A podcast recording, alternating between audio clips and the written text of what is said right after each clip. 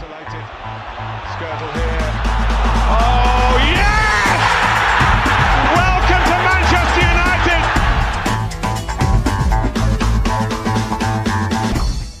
Velkommen til Old Trafford Go podcast. Det er en lidt anderledes episode, den her. Øh, mit navn er Kasper Heiselberg, og i den her episode, der vil vi dykke ned i Manchester Uniteds mange besøg i København, vel at mærke for 50-70 år siden. Episoden den var egentlig tiltænkt at blive udgivet i løbet af sommerpausen, men vi har besluttet os at skubbe den lidt frem i forbindelse med kvartfinalen i Europa League, hvor United som bekendt skal op imod FC København. Tidligere på sommeren, der havde jeg nemlig besøg af min gode ven og tidligere kollega, Torgild Fosdal til en snak om Manchester Uniteds besøg i København. De fleste de kender nok til kampene mod Brøndby og FCK i 90'erne og 0'erne, men vidste du, at Manchester United også var stamgæst i den gamle idrætspark i 50'erne? Det var med The Bossy Babes og spillere som Duncan Edwards og Tommy Taylor. I 60'erne var de på besøg med spillere som Brian Kidd, Bobby Charlton, Dennis Law og George Best. I 70'erne der fik, der fik uh, den danske hovedstad også besøg af spillere som Lou Mackay, Gordon McQueen og brødrene Greenhoff. Det er med fokus på dette, at vi i denne episode vil dykke ned i Manchester Uniteds kampe mod det såkaldte stævnet i København. Så hermed der byder jeg velkommen til en snak med Torgild Forsdal. Velkommen til, Torgild. Tusind tak. Hvordan er det, kan du prøve at sætte et par ord på, hvad, hvad er det, du kan bidrage med i den her uh, snak her omkring Manchester United i, uh, i hovedstaden? Ja, altså, jeg så min første kamp i Idrætsparken i 1971. Der var jeg 10 år gammel og fik sned mig over at se en aftenkamp mellem KB og Vejle. En helt magisk aften med lysende tænder, over 18.000 tilskuere og Allan Simonsen fra Vejle. Men jeg var KB-fan allerede dengang, og det, det gik lige blod på mig, så det har altid været mit andet hjem. For at springe rigtig mange år over, hun kan jo regne ud af, at jeg er en ældre herre på, på snart 60 år, så, øh, så begyndte jeg at skrive for, for KB's kampprogram i slutningen af 80'erne og fulgte så med over i FCK, så jeg har egentlig været sådan tilknyttet FCK øh, siden 92 øh, på i mange år på frivillig basis, og så nu her de senere år som, som ansat. Så i dag der sidder jeg jo der, hvor jeg havde mit andet hjem i 70'erne og 80'erne i Københavns Idrætspark. Og så begyndte jeg at interessere mig for fodboldhistorie øh, her de senere år. Øh, egentlig drevet lidt af, at da FCK havde 25 års jubilæum, der skulle jeg skrive en øh, jubilæumssektion, øh, som du var med til at designe i øvrigt. Tak for det. Øh, og der fandt jeg ud af, at øh, der havde Idrætsparken jo lige haft 100 års jubilæum, uden der egentlig var nogen, der sådan havde gjort så meget ud af det. Idrætsparken er indvidet i 1911, så i 2011 havde man 100 års jubilæum. Og der faldt jeg for øh, Idrætsparkens historie og blev nysgerrig. Og jeg er blevet så nysgerrig, at øh, nu er jeg ved at være færdig med en bog om Københavns Idrætsparks historie faktisk, som øh, tør jeg godt sige nu, fordi nu er jeg ret sikker på, at jeg nok skal få den udgivet her i løbet af efteråret. Der simpelthen fortæller historien fra 1911 til primært til 1992, og så også lidt om, hvad der er sket siden selvfølgelig. Men, øh, men primært de år, hvor det hed Københavns Idrætspark og var drevet af, af Københavns Kommune og, og idrætsorganisationerne. Så langt svar på, øh, hvorfor jeg bilder mig ind, og jeg ved også lidt om, øh, hvad Manchester United har lavet i Idrætsparken. Jeg har ovenkøbet set en af kampene selv. Det vil vende tilbage til. Ja, fordi det er jo, når jeg kigger på listen, så har det jo faktisk været i, øh, på stadion i 15, 15 gange har de været der. Første kamp var i 1951, og det fortsætter så indtil, ja med, jævne mellemrum fortsætter det indtil 1979, hvor til de så kommer tilbage i, i 1998, hvor vi, de så møder Brøndby, og så senere kommer de så i 2006 mod FC København. Men den første kamp var i 1951, hvor man ja. spiller 2-2, og så kommer de herefter tilbage i 1955, 56, 57, og så holder man en pause øh, til 1969. Hvad, hvad var der for nogle kampe, øh, der var tale om her? Jamen det var jo det, som øh, i daglig tale bliver kaldt for stævnekampe. Øh, dels fordi det sådan havde karakter af et fodboldstævne, men også fordi der var en, en organisation, øh, som hed Stævnet, som har sin øh, oprindelse helt tilbage i starten af, af det 20. århundrede. Hvis vi lige kort skal tage den for ligesom at sætte det ind i en anden sammenhæng, for det har lidt betydning for, hvad det er for nogle hold, man rent faktisk stiller med, så kan man sige, dansk fodbold blev meget inspireret af, af engelsk fodbold der i slutningen af 1800-tallet, hvor det sådan begyndte at blive organiseret hjemme, og vi fik nogle af de første klubber, og øh, de fandt jo ret hurtigt ud af, at hvis de skulle lære noget om det her edle fodboldspil, så skulle de lære englænderne. Så allerede i starten af, af, af det 20. århundrede, der inviterer man engelske klubber over. Starter med, at B93 de gerne vil, vil invitere en klub over, øh, og KB vil også gerne invitere en klub over, og så finder man ud af, at det er faktisk ret besværligt, og det kan også være lidt dyrt, så de slår pjalterne sammen i starten af 1900 tallet, og laver så en organisation, som de kalder for Stævnet, og arrangerer hvert år i maj det internationale fodboldstævne i København, hvor man så inviterer nogle hold over. Og øh, det udvikler sig så. Øh, AB og Frem kommer også med. Det er de fire store klubber i København på det tidspunkt. Øh, også fordi det er de eneste, der har deres egne baner, hvor øh, de ligesom har et afgrænset område, hvor de kan spille. Det her, det skal jeg sige, det er jo før Idrætsparken er bygget. Den kommer først i 1911. Men der udvikler sig egentlig en tradition for, at man hvert år i maj, når den engelske turnering var slut, så øh, holdt man også pause i øh, den danske turnering, og, og så inviterede man øh, en håndfuld engelske, eller britiske, skal jeg måske sige, for der var også øh, Celtic og Rangers og sådan nogle hold. Så inviterer man dem over og spiller opvisningskampe øh, for et øh, stort tilskuertal i, i Idrætsparken hvert år i maj. Hvad, hvad var det sikker på, sådan tilskuertallet dengang? Der? Ja, nu var kapaciteten ikke så stor dengang, så der har der måske været en, en 8-10.000, der kunne måske klemme sådan 15-20.000 ind på, på en god dag, men efterhånden, så man får udbygget idrætsparken, så, øh, så kommer der, altså vi taler typisk også om omkring 20-30.000 til nogle af de her kampe, øh, som er blandt de største af dem, folk glæder sig mest til, selvom der jo, kan man sige, ikke er noget på spil.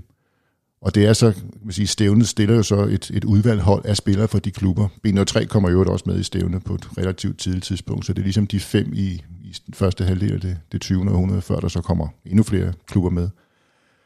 De, øh, de udtager så et hold af, af spillere fra de forskellige klubber, og ofte var det faktisk tæt på at være identisk med landsholdet, fordi i rigtig mange år så var de københavnske spillere øh, dem, der dominerede landsholdet. Provinsen var simpelthen ikke stærke nok før, ja, nærmest øh, før efter 2. verdenskrig. Så, øh, så tit var det altså creme eller creme af dansk fodbold, som jo øh, vandt øh, OL-medaljer der i, i starten af det 20. århundrede, men, men som simpelthen havde brug for at lære og, og blive inspireret af englænderne. Plus at de så kunne øh, sælge nogle billetter og tjene nogle penge, som øh, gjorde deres øh, lille fodboldforretning til gode. Ja, for man kan jo se, at der, hvis man der går ned i datorerne, så, øh, så, så har de jo mødt hinanden sådan med to dages mellemrum ofte. Ja. Det var ligesom om, hver gang de så endelig var herovre, så ja. stillede de... Øh, ja, så spillede de to kampe mod ja. sådan set samme ja. hold. Altså de, de engelske hold kom typisk og spillede to eller tre kampe på 4-5 dage. Altså typisk med en dags mellemrum. Øh, sjældent gang med måske to dage træk, men typisk med tre kampe med, med to dages mellemrum. Og så gik der et par dage, og så kom der en anden engelsk klub, eller skotsk klub, og kom også klubber fra, ja, det kunne være Østrig, eller, eller andre steder nogle gange, og spillede. Men, øh, men de var simpelthen på turné, og, og, og i mange tilfælde også i, øh, i Skandinavien, spillede i Göteborg øh, nogle gange, eller Malmø måske. Øh, og efterhånden så begyndte de også at rejse videre rundt i, i Danmark. Jeg ved, at stævnet allerede i 20'erne begyndte ligesom at være matchmaker også for, for andre danske klubber. Når de nu alligevel havde kontakten til, det kunne være Arsenal eller Huddersfield, det var nogle af dem, der kom mest øh, før 2. verdenskrig, så, så arrangerede de også kampe, at de kunne spille i, i Aarhus og, og Odense for eksempel, eller, eller Aalborg. Ja, de, Manchester United var jo blandt andet også, øh, var det i 70'erne, de var på besøg i, uh, i Allinge på Bornholm, tror jeg det var. Ja, det er vist rigtigt. Det var mod b 3 i øvrigt, det var ja. ikke mod Stævne, men, men, men i 50'erne spiller jo øh, United også nogle gange i, i Aalborg og, og Aarhus, inden de, eller efter de har været i København, så, så på den måde er der mange flere United-kampe i Danmark, end, end bare lige dem i Idrætsparken. Men... Ja, ja for man, hvis man kigger tilbage på, på, på resultaterne mod alle, mod mange, alle de her kampe her mod Stævnet, så bliver det jo faktisk til, til nederlag for stævnet hver gang. Øh, på nær ja. den første, der ender lige 2-2. Ja, men det er rigtigt. Med til historien hører at, at, at efter, altså du siger 1951, det er helt rigtigt, det er første gang Manchester United er i, i Idrætsparken. Øh, men efter 2. verdenskrig det er faktisk suverænt det hold, der som stævnet øh, ser flest gange. De er her 12 gange, øh, og det er dobbelt så mange gange som, som mange af de andre hold. Øh, Blackpool var der en del gange for eksempel, men jeg tror kun, de spiller en 5-6 gange. Så, så United er klart det hold, der har gæstet København mest efter 2. verdenskrig, hvor de, så vidt jeg ved, først der, de sådan begyndte at rejse ud i verden. De, af en eller anden grund kom de aldrig der før 1. verdenskrig, hvor det var ellers masser af engelske klubber, der, der kom hvert år. Ja, for man, for man ser dem jo som sagt, øh, altså man, man ser dem i København i, i 50'erne, øh, op indtil München-ulykken i 1958, ja. og så kommer de først tilbage i 1967, 69. 69. Ja. Øhm, og, øh, og så besøger de så igen i, lidt i 70'erne, ja. og bliver faktisk det sidste hold, øh, som øh, stævnet møder i øh, mod, øh, altså spiller imod ja. i 1979. Der var det. Ja, den, den, den, og det vender vi tilbage til. Ja. For, øh, fordi, altså, hvordan var det, kan du prøve at beskrive den her fascination af at gå til fodbold dengang der, og, og altså fascinationen af engelsk fodbold, hvordan var det, hvordan var de her kampe her dengang der? Ja, jeg har tit spekuleret på, hvor den fascination egentlig kom fra, udover man kan sige, at der var jo en meget, meget lang tradition for at invitere engelske hold over, fordi du kunne jo ikke se med fjernsynet i, i, starten af 50'erne. Der var, jeg ved ikke, om der har været radioreportage, det tvivler jeg på, at du har kunne høre engelsk radio. Så skulle du i hvert fald kunne fange BBC eller et eller andet måske, ikke? Men, men der var jo slet ikke, hvad skal man sige, den, den, den globalisering af engelsk fodbold, som, som, som der er i dag. Så på den måde har man jo ikke haft sådan et tæt personligt kendskab, som vi har i dag via fjernsynet. Men, øh, men de var altså en, øh, relativt kendte, er det mit indtryk alligevel, når man, når man kigger i aviserne og ser, fordi engelsk fodbold var bare det, man nu skilede mest til. Øh, og det var vel ikke kun fordi, det var fodboldens moderland i, i 1800-tallet, det var jo også fordi, at det var, altså der er ikke så langt over øh, Nordsøen, øh, og, og øh, Danmark har mange gode tætte forbindelser, også handelsmæssigt, landbrugsmæssigt med England, så der, der er meget, sikkert mange gode grunde til, at man har skilet til England. Men, øh, men de var populære, kan man sige. De tilskuertal, man spillede for i 50'erne, var måske i virkeligheden ikke så imponerende, øh, som måske skulle tro. Altså, der, øh, der, øh, der er aldrig over 15.000 til en stævne kamp med Manchester United i den periode. Undskyld.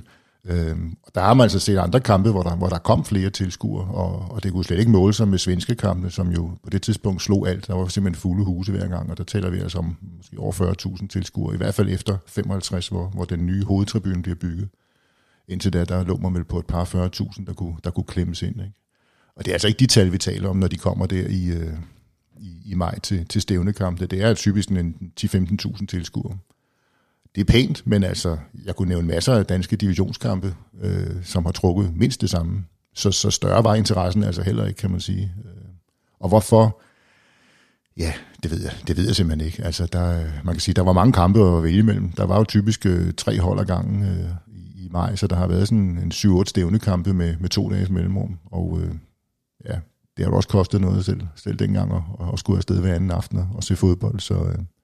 Ja, for det, det, det var jo, altså de, det hold United kom med i 50'erne specielt, det var jo legendarisk hold jo, og, og måske også lige inden de også lige peakede, øh, og for alvor blev nærmest en, øh, ja, det blev fodboldhistorie, da de så også desværre omkom i flyulykken i, ja. i 1958, som jo nok også var med til at bidrage til hele den her øh, fascination af både holdet og, og klubben. Ikke? Ja. Hvordan var det med, altså med, med, med tilskuerne dengang? Var der noget huliganisme, eller var det en helt anden måde at gå til fodbold på? Nej, det var en helt anden måde at gå til fodbold på. Det, der, der, altså, jamen, der, kan, der kan godt finde enkelt stående tilskuer optøjer helt tilbage i 20'erne, hvor, hvor der har været spillere, eller hvor tilskuer på banen, men, men det har været sådan lidt spontant. Øh, på en eller anden hændelse i en kamp, og, og meget sjældent. Der var slet ikke nogen form for, for tilskueroptøj, organiseret huliganisme, ikke det, der ligner. Øh, man kan diskutere, om der var en fankultur. Der var jo, der var jo selvfølgelig øh, grupperinger, der holdt mere med, nogle hold med KB, nogle hold med Frem, nogle hold med AB. De sådan havde deres faste tilhørsted rundt omkring på, på tribunerne, men og man gik op i det med liv og sjæl, men, men slet ikke den form for, hvad skal man sige, rivalisering og, og slagsmål, som, øh, som, som jo så desværre følger med senere, når vi kommer op i, ja, skal op i 60'erne og 70'erne. Ikke? Og, øh, men jeg kan altså se fra nogle af de kampe, United har spillet der i 50'erne, at, at der kom der liv og glade dage, fordi nogle gange så var der så faldt det måske sammen med, at der var engelsk uge eller flådebesøg i København, ikke? og så, øh, så lukker man sådan et hold øh, søfolk ind på et tribuneafsnit, og der, der tror jeg, der er nogle danskere, der spærrede øjnene og ørerne op og, og morede sig lidt over engelsk fankultur, fordi så blev der råbt og sunget igennem på en, måske på en lidt anden måde, end, øh, end man var vant til, hvis det var frem og AB, der spillede. Ikke? Ja. Var der noget omkring hele det her øh, i 50'erne om, at det var The Boss of Babes, der kom? Altså, det ja. var jo blandt andet med Duncan Edwards, som på det tidspunkt ja. jo øh, var legnet op til at få det helt store gennembrud ja. til VM i 58. Jeg vil sige, det første år, der ved jeg ikke, om man kan, øh, jeg ved ikke rigtig, hvornår udtrykket Bosby Babes opstår, men det er rigtigt, altså United var vel det ved du sikkert bedre, hvis du kan historien, men, men de var vel begyndt at vinde nogle medaljer der i slutningen af 40'erne efter 2. verdenskrig og blive tophold. Jeg ved i hvert fald, at i 51, der var stævnet vældig fornøjet med, at de har fået sikret sig Manchester United og Tottenham. Fordi de var lige blevet nummer, ja, det må være blevet nummer 2 og 1. Det må være Tottenham, der var mestre. Jeg tror ikke, United vandt der. Men, men det er i hvert fald nummer 1 og 2, man får herover. Ikke? Øhm, så, så det var bestemte tophold, som folk gerne ville se. Men øh, jeg fornemmer klart, at det er henne i, i, i skal man sige, 657, at, øh, at, at man for alvor taler om, at øh, det her det er altså et af verdens bedste klubhold, og man har næsten aldrig set noget lignende med de spillere, der kommer. Øh, de kommer så vel at mærke jo ikke med hele førsteholdstruppen, fordi på det tidspunkt i maj, når en lang og hård sæson er slut, så er der jo, hvad fanden hed det, Home Championship eller sådan noget, det kan jeg da huske helt fra, jeg var ung, at så, så spillede England og Skotland og Wales og Nordirland, de spillede sådan en intern home championship turnering. Eller også har der været andre landskampe, for i hvert fald så har nogle af deres bedste spillere været med landshold. De tog så af gode grunde ikke med, men øh, i hvert fald ikke til alle kampe. Øh, så, øh, men ellers så kommer de, de kommer i stærkeste opstilling med, med rigtig mange af de navne, som folk kender fra aviserne. Og, og, og i, når, når vi snakker landshold, så i løbet af, hvis vi rykker videre til 60'erne, der, der, der går en periode, hvor Manchester United ikke længere kommer på, på besøg. Ja. Det kunne være på grund af München-ulykken, det ved, det ved vi ikke, men...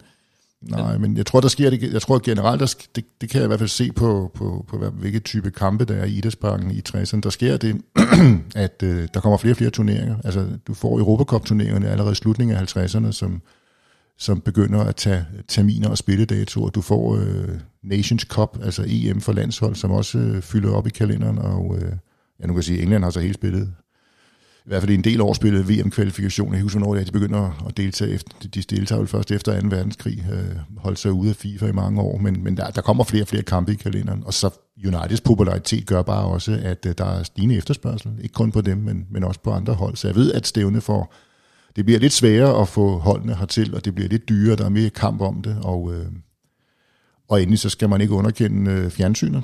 Det, det, det fylder meget også i Idrætsparkens øh, tilskuerhistorie. Man, man kan helt tydeligt se, at øh, fra starten af 60'erne, der knækker kurverne, øh, og tilskuertallene rasler ned. Og det kan man også afspejle sig i, i nogle af de her øh, stævnekampe. Og, og, og noget af det, som man jo blandt andet så også ser i 60'erne, det er jo så, at man også spiller mod landshold, blandt andet. Øh, Brasiliens landshold kommer i 60'erne, ikke? Jo, jo, ja. Og det er jo med en øh, meget, man kan sige, legendarisk spiller på holdet blandt andet. Harald Nielsen? Ej, det er rigtigt. Øh, ja, det, det er en meget sjov historie, Kasper, fordi altså, har jeg afsløret min alder. Jeg, jeg er født øh, lille juleaften 1960. Øh, og øh, da jeg begyndte at se fodbold, det interesserer mig for det i slutningen af 70'erne og starten af, jeg slog i slutningen af 60'erne og i starten af 70'erne, så jeg husker, jeg tænkte i mange år, ah, jeg synes, jeg var født 10 år for sent, fordi der var så mange spændende historier, man hørte, og det tænker jeg ikke længere, nu er jeg måske snart født 10 år for tidligt, men, men, øh, men 1960, mens jeg lå i min mors mave, har jeg altså fundet ud af, at det er jo, det er jo et vanvittigt fodboldår, fordi ja, Stævne spiller, øh, og det er Stævne og øh, en anden sammenslutning, der hedder Alliancen, øh, og uden at gå langt ned af, af deres historie, så er det bare nogle andre københavnske klubber, som i, i 40'erne laver en tilsvarende sammenslutning, hvor de sådan på noget konkurrerer med Stævne om at lave internationale kampe, og så på et tidspunkt finder de ud af at slå pjalterne sammen. Så øh, da Brasilien gerne vil spille i, øh, i København i 1960, så bliver det stævnet alliancen, der arrangerer den kamp, fordi DBU tør ikke binde an med det rent økonomisk. Det koster en, en bundgård få brasilianerne til.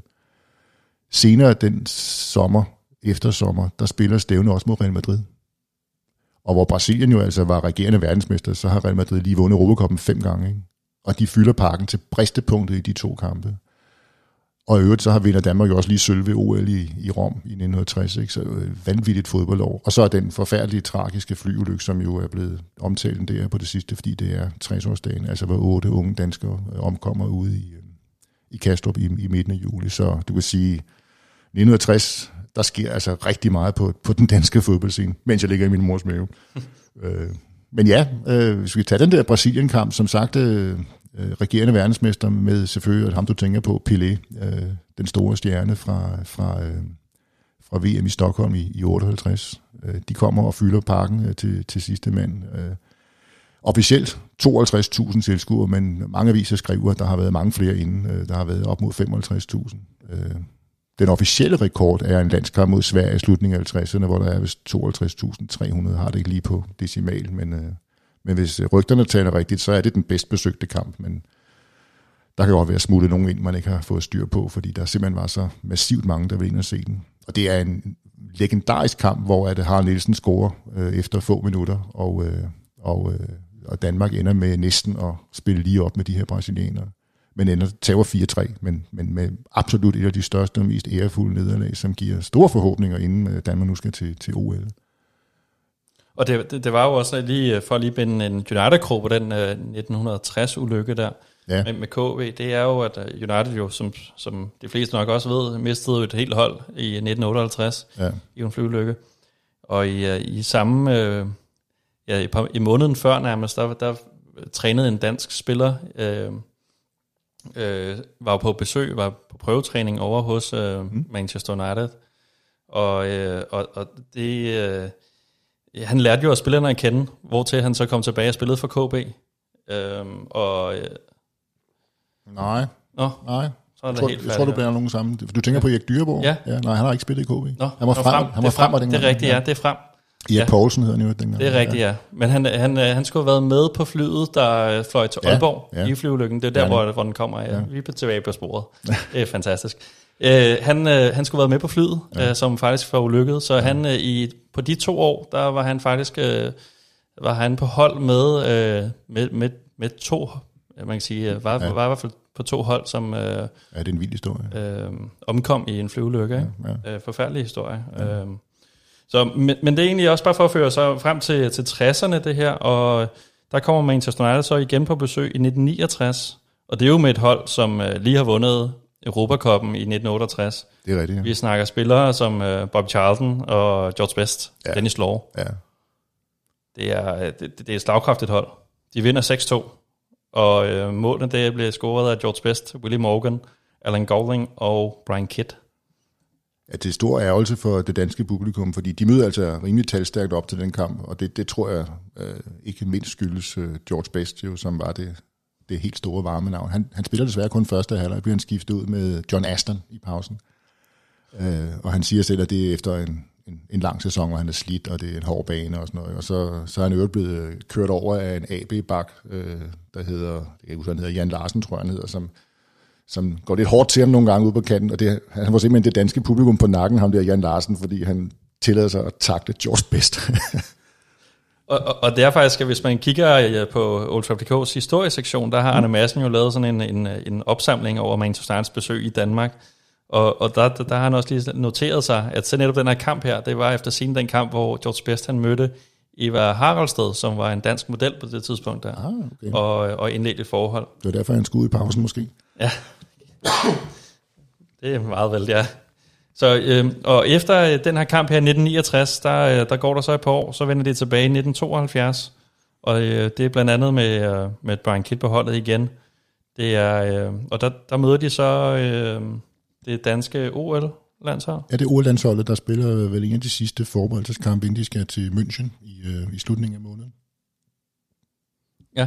Og øh, hvordan var det, altså hvordan kom det på Jeg ved, jeg ved faktisk ikke, hvordan kampen er kommet i stand, andet end at altså på det her tidspunkt allerede der, også i 69, der, øh, der, der kommer United jo, skal man sige, som preseason, øh, hvor de jo tidligere kom, øh, jeg ved ikke, om det hedder after season, men, men tidligere så, så tog engelske hold over og spillede i København efter en lang udmavnende sæson. Øh, men her der er de altså begyndt at komme som et led i, øh, i preseason, måske bare sådan 10-14 dage før de selv skal starte deres egen turnering.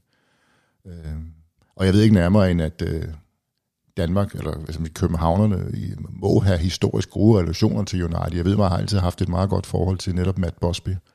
Øh, vi fik ikke fortalt før, at, at Matt Bosby tilbød jo at komme og spille en, øh, en, øh, en form for, hvad skal man sige, velgørenhedskamp efter den danske flyulykke i 1960.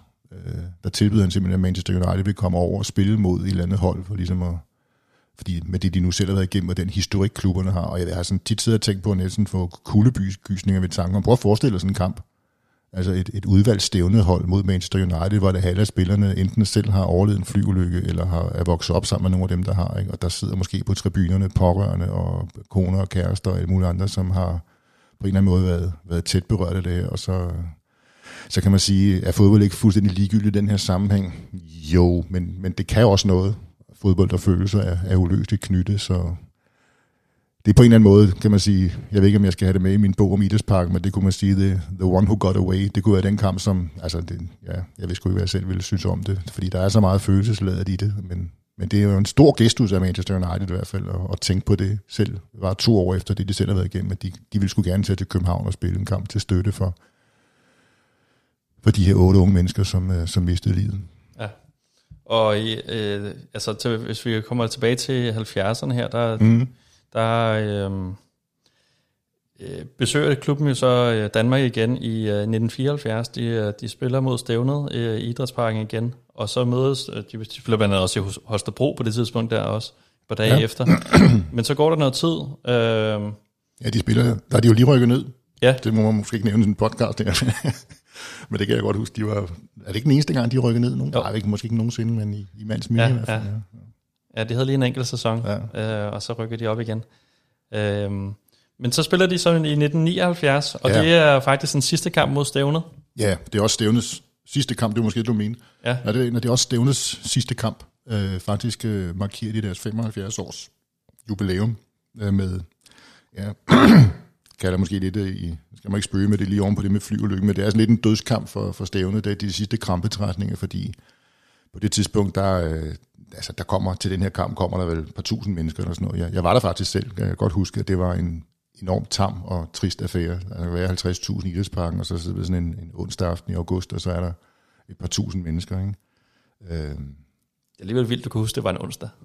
Ja, det ved jeg ikke, hvad jeg kan. Jeg tænker bare, det var en midtuge, men jeg tænker, det var en hverdagsaften, så plejer det at være onsdag, men øh, det kan faktisk godt have været en anden uge dag. Var, det, øh, var det den kamp, du også selv var inde at se? Ja, den var inde at se. Øh, det- jeg var lige blevet student, og KB lå til at vinde det danske mesterskab, og alt var godt. Så smed de så til Esbjerg, det er en anden historie, men, men jeg kan godt huske kampen. Fordi øh, på det tidspunkt, der var man jo, altså som, jeg, jeg vokset op med tipslørder-generationen. Jeg kendte jo på det tidspunkt, jeg kendte jo alle United-spillere. Jeg havde en god ven, Jimmy fra gymnasiet, som var kæmpe United-fan. Øh, så jeg kendte rigtig, rigtig godt deres hold, og man øh, havde jo set dem på tv, og man, man vidste alt om dem, så selvfølgelig skulle man derind og se dem. Øh, så, øh, men det var, jeg husker det som sådan lidt en, ja, det, det var en tam affære, ikke? Øh, og det var også som sagt stævnet, altså Per Vind, vores gode ven, kollega i FC København, han stod på mål der, ret sikker på. Øh, det var han kunne fortælle om en anden god gang sikkert. Øh, men det var sådan et skrab sammen af spillere fra Frem og Hvidovre og Kastrup og sådan noget. Altså jeg er ikke engang sikker på, at der var nogen KB med. Øh, jeg tror, de skulle spille en turneringskamp et par dage efter. Ikke? Så, og du kan sige, det der, den, det der er sket, det er jo også, at i 1978 får vi betalt fodbold i Danmark. Det vil sige, nu bliver klubberne altså lidt mere konkurrenter, end de har været før. Bevares, det har de altid været, men det gør altså en forskel, der kommer penge på bordet. Så det der med at arrangere sådan nogle kampe i fællesskab, det, det går altså, det er gået lidt fløjten i, i, i starten af 70'erne. Og så især fordi der ikke gider komme og se nogen på det. Altså selv, selv nu kommer Manchester United, altså. Og på det her tidspunkt, var ikke det, at de lige havde tabt FA-koppen til Sunderland, den der, nej, eller Arsenal med, hvor Alan Sunderland scorer i, er det ikke det i 79? Altså, de er, jo, de er jo store på det tidspunkt, United, altså i, i, i københavnernes bevidsthed, så jeg kan ikke forstå, at der ikke...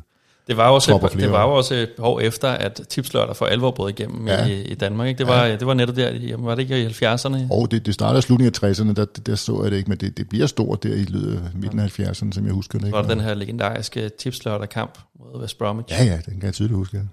Øhm, det var ligesom det, der ligesom for alvor Ja, kickstartede ja, det i. Danmark. Ikke? Jo, jo. Før at øh, man så i, øh, i 90'erne begyndte Ja. at se danske spil, ja. eller i ja, 80'erne og så specielt i 90'erne, Ja. ja. så, øh, så på det første kom det hele tiden på dansk tv, men så så man også danske ja. profiler på holdet. Ikke?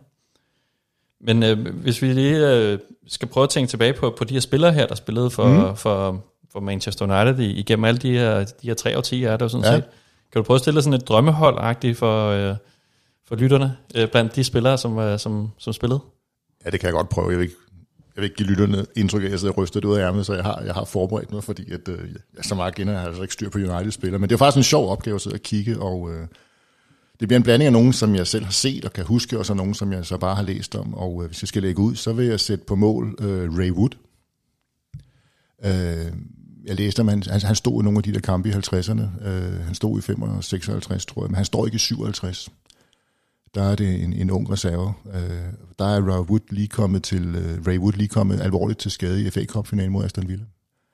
Og det er en helt vild historie, hvor at øh, en, en, en Villa-ving, han altså, jeg har set det på YouTube, det, der ligger et klip, hvor at øh, Ray Wood sikrer sig bolden, og så fortsætter han bare sit løb, og så knalder han bare ind i ham, og han brækker kæben fire steder, Ray Wood.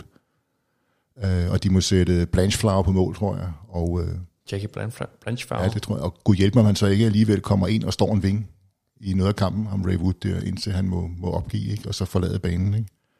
At det er fuldstændig vanvittig historie. Uh, han har så jeg har læst senere udtalt, at det var, altså, ja, det var da et hårdt, men det, var ikke det værste, han har været ude for. Altså. men, men nu spurgte du også på et tidspunkt om det med amatør og professionel. Jeg tror, det her måske også giver anledning til at sige, at en stor, en af de store forskel på dansk og engelsk fodbold, udover, og det var en helt afgørende forskel af amatør og professionel, det er også bare i England, der måtte du gerne angribe målmanden, Det måtte du ikke i København. Og det ved jeg, at nogle af de engelske klubber nogle gange havde svært ved at finde ud, når de kom, kom til, til København og spillede. Men Københavns dommer, så må man jo nærmest ikke røre målmænd, og det, det kunne de sgu ikke forstå. Øh, jeg kan godt Ray Wood ville have været meget glad for det oven på den her. Ikke? Så når vi snakker an- angribe målmanden, så er det simpelthen at gå i nærkamp med ham? Ja, ja, eller- meget mere fysisk til ja. den, end det måtte man ikke på samme måde i, i Danmark. Men Ray Wood, han, øh, han overlevede også flykatastrofen i 58. Han blev kastet ud af flyveren og fik nogle forfærdelige ar og skrammer, men, men, men formåede altså at spille videre i, i andre klubber. Så øh, ja, det, det, det, alene af den grund, så, så bliver det ham, der, der får pladsen. Jeg ved ikke, Alex Stepney, kan jeg huske, jeg, jeg tror, han stod der i 79. Han var også en af de, eller var det Jimmy Graves, det kan jeg ikke huske. Men Alex Stepney husker jeg i hvert fald selv som en af de store United-profiler målmænd, så hvis der skal være en reservemålmand, så bliver det ham. Så har jeg to på bakkerne, som jeg vil nævne lidt i samme sammenhæng, selvom at den ene måske mest spillede center half. det er Bill Folks og Tony Dunn. Øh, og der er kun én grund til, at jeg vælger de to, og det er, at de har besøgerligt nok begge to været trænere i Stankia. Og Stankia, det ligger 20, 20 minutter fra min fars fødeby. Min far nordmand er født i en lille flække, der hedder Malm. Der ligger, her er vi sådan lidt 1.500 km nord for Trondheim. Nordtrøndelag. Og den nærmeste by, hvor vi altid, når man var deroppe, man skulle ind, sådan, hvis man skulle ind til byen, så tog man til Stankia. Så jeg har altid haft øh, øh en eller anden veneration for Stankia. Og så viser det sig kraftigt med, at efter de stoppede karrieren, de to Baks defensive spillere, som jo også bevares, det er altså store navne i United-historien. Jeg tror, Tony Donne er vel en af dem, der har spillet flest kampe. Jeg ikke? mener, han er den femte flest. Så ja. sådan, han, er lige, han er desværre lige gået bort. men øh, historie, der er en fuldstændig vild historie med ham, Bill Folks. Han bliver som sagt træner i, jeg tror det er i 82, hvor han træner af alle steder Stankia, som spiller i anden division. Og så sidste spil, det, så ligger de til at rykke op. De fører ligaen foran brand, øh, har bedre målscore, men lige mange point.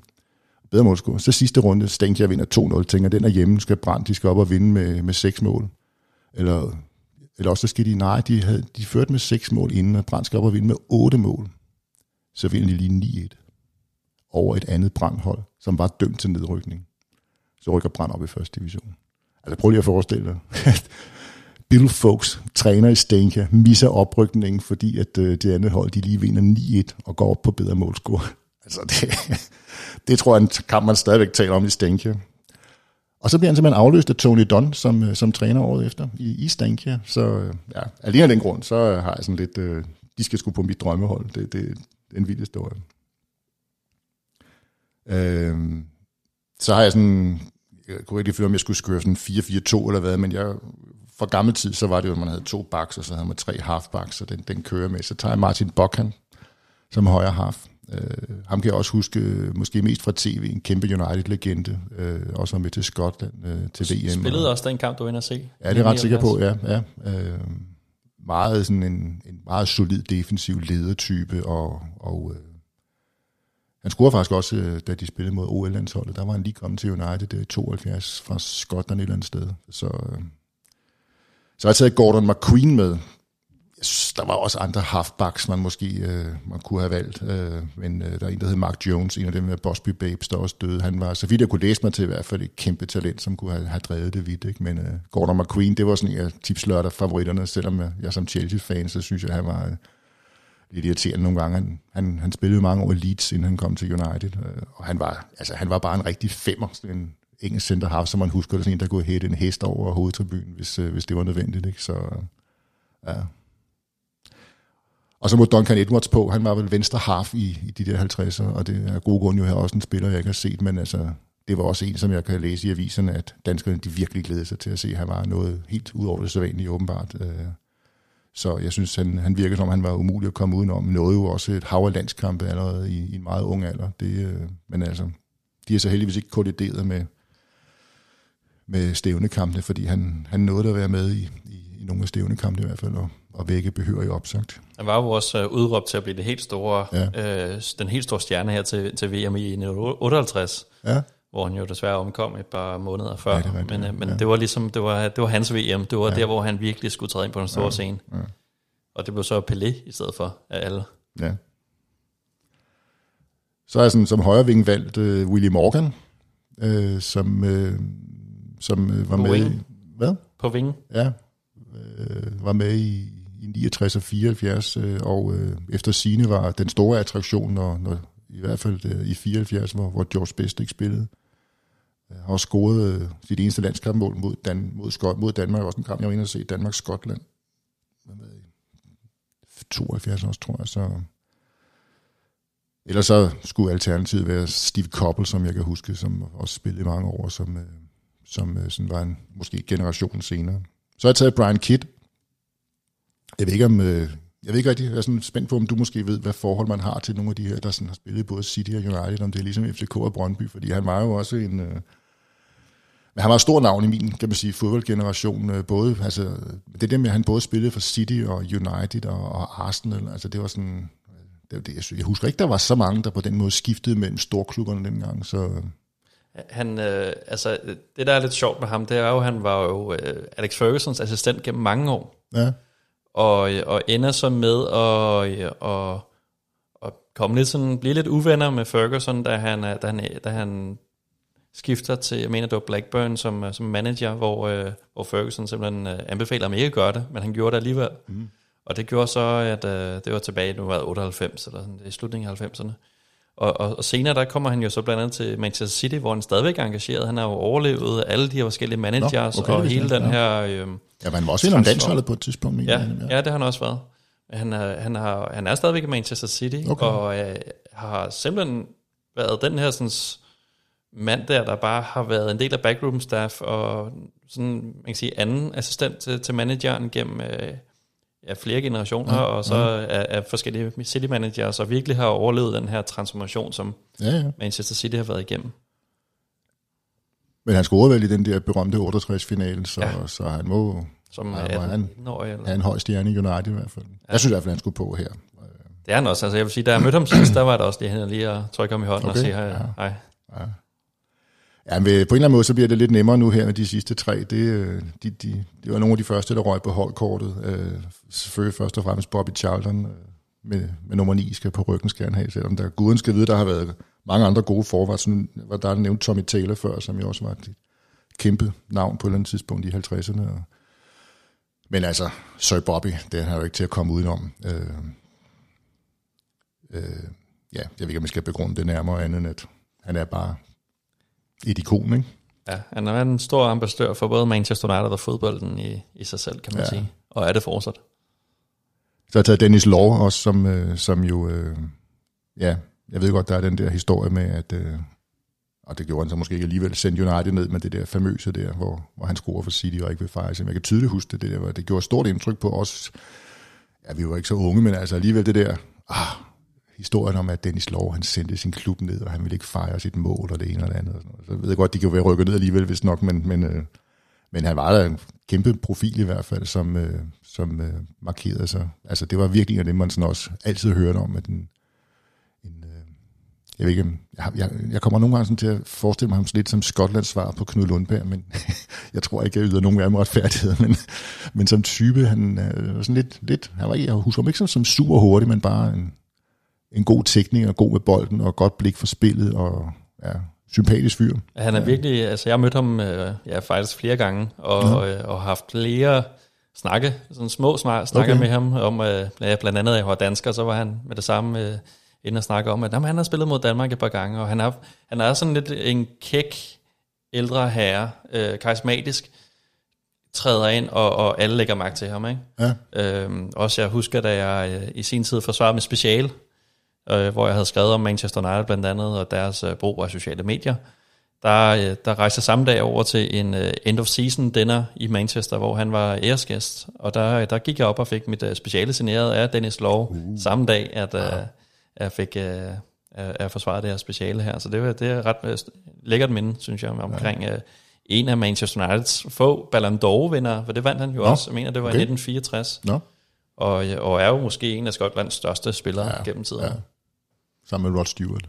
Ja. Nej, altså, så synes jeg også, måske Dennis Lov minder mig om, jeg ved ikke, om, om du har det sådan, eller andre, øh, der, der, der lytter med. Altså, jeg, jeg begyndte som sagt at, at sådan for alvor følge med i fodbold, der i sådan, ja, lad os sige omkring 70, starten af 70'erne, og altså, på et eller andet tidspunkt, så finder man ud af, at de havde et liv før. Altså, ligesom, gud, nå, altså, i mange år, der var det jo sådan, altså, man kunne, der, hvor, hvor skulle man få den viden fra? Jeg læste ikke fodboldbøger eller alt muligt andet, så det, det er først mange år efter, man sådan finder ud af, at oh, okay, havde han spillet der før? Altså, hvad, hvad hedder ham United-keeperen? Er det Jimmy Rimmer eller Stepney, der har spillet i Chelsea? Jeg tror, det er Stepney.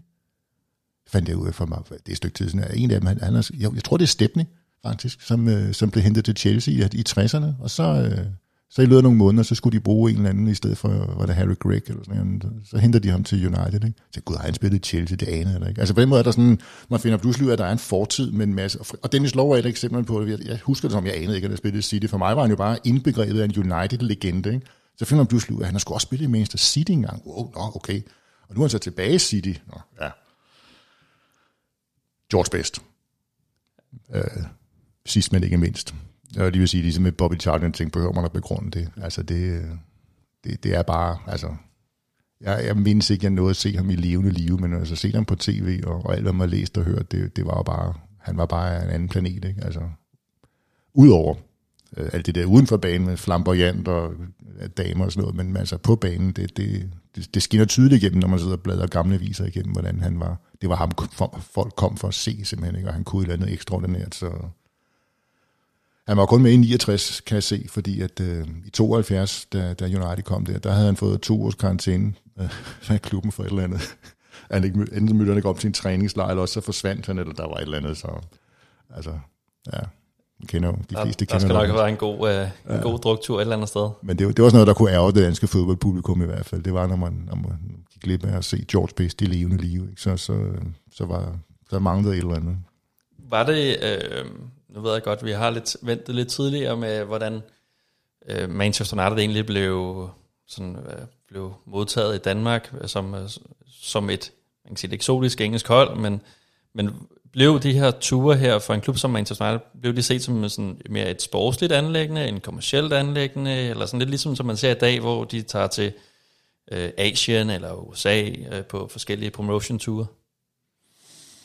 Jeg tror, hvis du deler de kampe, vi nu sådan har været igennem op i, hvad skal man sige, der er vel ligesom, jeg synes jeg, to faser. Man siger, der er 50'erne, øh, og så er der, så går der de der 12 år, før de kommer fra, fra 69, og der, der kommer de sådan mere en kamp om året. Så ved jeg godt, så turnerer de også lidt i, i Jylland og sådan lidt, men de spiller en kamp om året, det er preseason, øh, og der kommer ikke så mange mennesker. Øh, men øh, hvorimod i 50'erne, der var det en del af det her, skal man sige, maj, maj måneds fodboldstævne, hvor der typisk var de her to-tre engelske og britiske klubber, som spillede øh, 7-8 kampe. Øh, og de havde helt klart, på det tidspunkt handlede det måske ikke så meget om at udvikle dansk fodbold, som det gjorde i starten af det 20. århundrede. Der gjorde man det helt bevidst for at styrke øh, de danske spillere, og, øh, og det var vel også en af årsagerne til, at Danmark rent faktisk var ja, hvad skal man sige, den, den stærkeste fodboldnation uden for det britiske kontinent der i 0'erne og 10'erne det var, at man blev matchet med de engelske spillere. Men øh, så jeg vil tro, at når man kommer længere op i der 40'erne 50'erne, så er det mest af økonomiske årsager. Øh, med til stævnes historie, skal man, øh, for dem, der ikke er klar over det, hører jo også, at, at stævne jo ofte var på genvisit. Altså det var ikke sådan, at det kun var engelske klubber, der kom til, øh, britiske og udenlandske, der kom til, til København. Stævne rejste jo også rundt og, og, og spillede tit i England og andre steder i Europa sådan på, på en eller anden form for, for genvisit. Øh, det havde selvfølgelig også nogle elementer af belønning for sig for, for, for de danske hold, at man fik de der ture, fordi du fik ingen penge, og du led jo de sygeste afsavn. Altså når man tænker på, hvor meget tid de har brugt. Det kan godt være, at de kun trænede to gange om ugen og spillede kamp om søndagen, men, men der var mange lange rejser, og rejsetiden var lang, og, og hvis man havde familie og kone og børn, så, og, og du fik ingenting for det, vel? Altså, det, jeg, kan- jeg så faktisk for nylig et, et interview med Erik Dyrborg i øvrigt, hvor han fortalte om den der Real Madrid-kamp i 1960, som jeg nævnte før, hvor Danmark øh, stævnet også tager 4-3. En øh, vanvittig spændende og dramatisk kamp, hvor de kommer med De Stefano og Puskas og Gento og nogle af dem der. Så fik de traditionen, eller ikke mere en tradition, men de fik en gave bagefter Real Madrid. Alle de danske spillere, de fik simpelthen en lille æske med et guldur med Real Madrid-logo til banketten efter kampen. Og det var jo, altså de var vant til måske at blive spist af med et eller andet gratiale for DBU, eller hvad jeg. Men DBU-lederen, de gik ind, og rundt og indsamlede de der bagefter, det, fordi det måtte man ikke modtage, når man var amatørspiller. Og de tænkte, det skal være løgn, skal det. Så han sad der, og jeg har det på. Så altså, så var sådan et interview slutter bare med, at man ser det der Real Madrid guld over det, deres logo ind på, på, som han sidder og viser, jeg ikke over det er 40 år efter, eller sådan noget. Det var, Kanon. Men øh, så tror jeg også, vi vil at runde øh, lidt. Ja. omkring stævnets øh, historie og Manchester Uniteds besøg mod, øh, mod det her hold her. Ja, Vi, vi, det øh, kan man snakke om i timevis, men øh, Ja, der, der- der, er mange, gemmer så mange sjove historier og stikker stadigvæk, men det var lige en god gang. Ja, vi kan øh, måske lige slutte af med, hvordan husker du så det seneste besøg af Manchester United i parken? Det var jo så mod øh, FC København, som du så nu arbejder for at stor fan af.